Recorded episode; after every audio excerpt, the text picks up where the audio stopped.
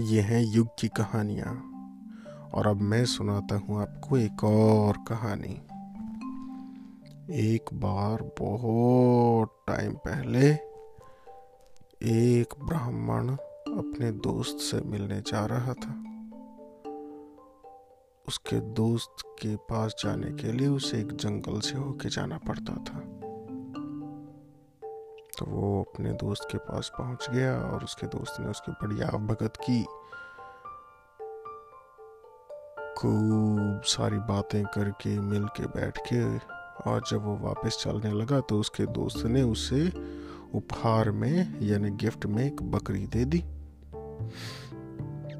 ब्राह्मण बड़ा खुश कि अब तो वो इस बकरी का दूध भी पी सकेगा।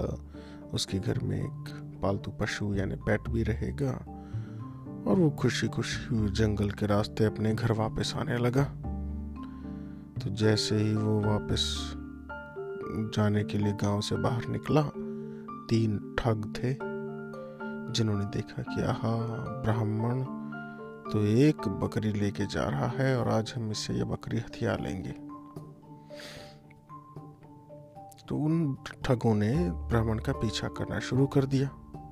जैसे ब्राह्मण बस्ती से दूर थोड़े से गहरे जंगल में पहुँचा, तभी एक ठग सामने से आया, बोला रे ब्राह्मण महाराज, प्रणाम।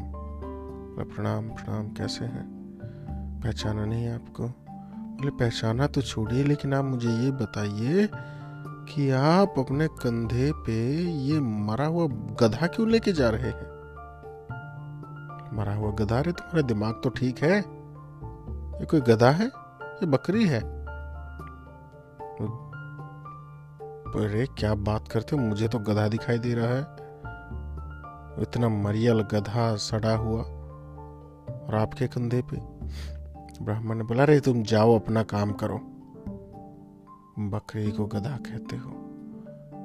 उसको तो भगा दिया, लेकिन ब्राह्मण के दिमाग में जरा शक शक हुआ। उसने बकरी को उतार के देखा कि बकरी ही है। शायद ये आदमी मुझे बुद्धू बना रहा है कुछ पागल लग रहा है। थोड़ी दूर गया, तभी सामने से दूसरा ठग आ गया।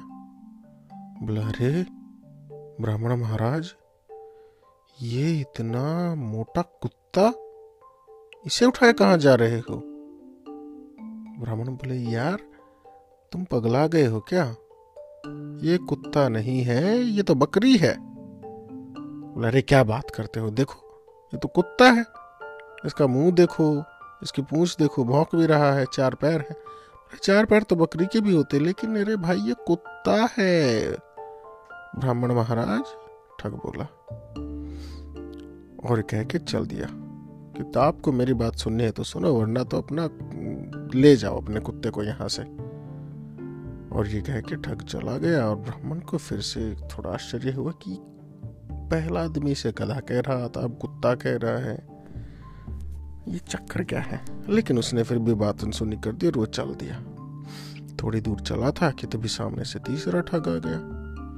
तीसरा ठगा के बोला रे महाराज, ये कैसी बकरी लिए जा रहे हो? बोला, अरे बकरी, चलो तुम्हें बकरी तो दिखाई दी कैसी बकरी, कितनी अच्छी बकरी है।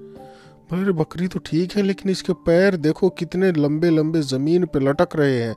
ये तो कोई भूत प्रेत पिशाच है। भागो भागो और वो डर के हाथ चिल्ला के वहाँ से भागने लगा। अब ब्राह्मण को भी एकदम डर हो, उसने तुरंत से बकरी को नीचे पटका और उसके मन में भी डर बैठ गया कि ये तो ज़रूर कोई बला है।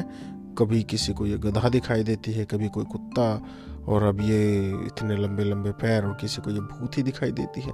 तो इससे पहले कि ये मुझे परेशान करे, मुझे मार दे, मैं भाग ही जाता हूँ। शायद मेरे दोस्त ने मुझसे कोई गलती हो गई उसका बदला लेने के लिए।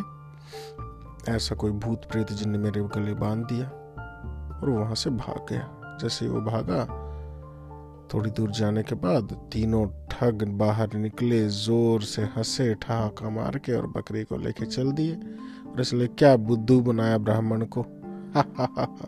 और उन्होंने बकरी की दावत उड़ाई।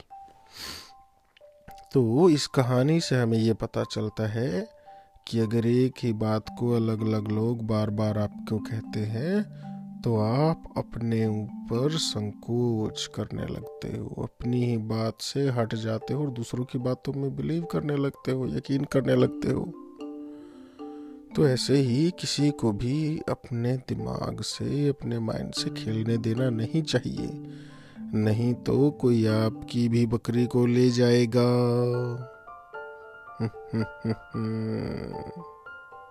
Good night.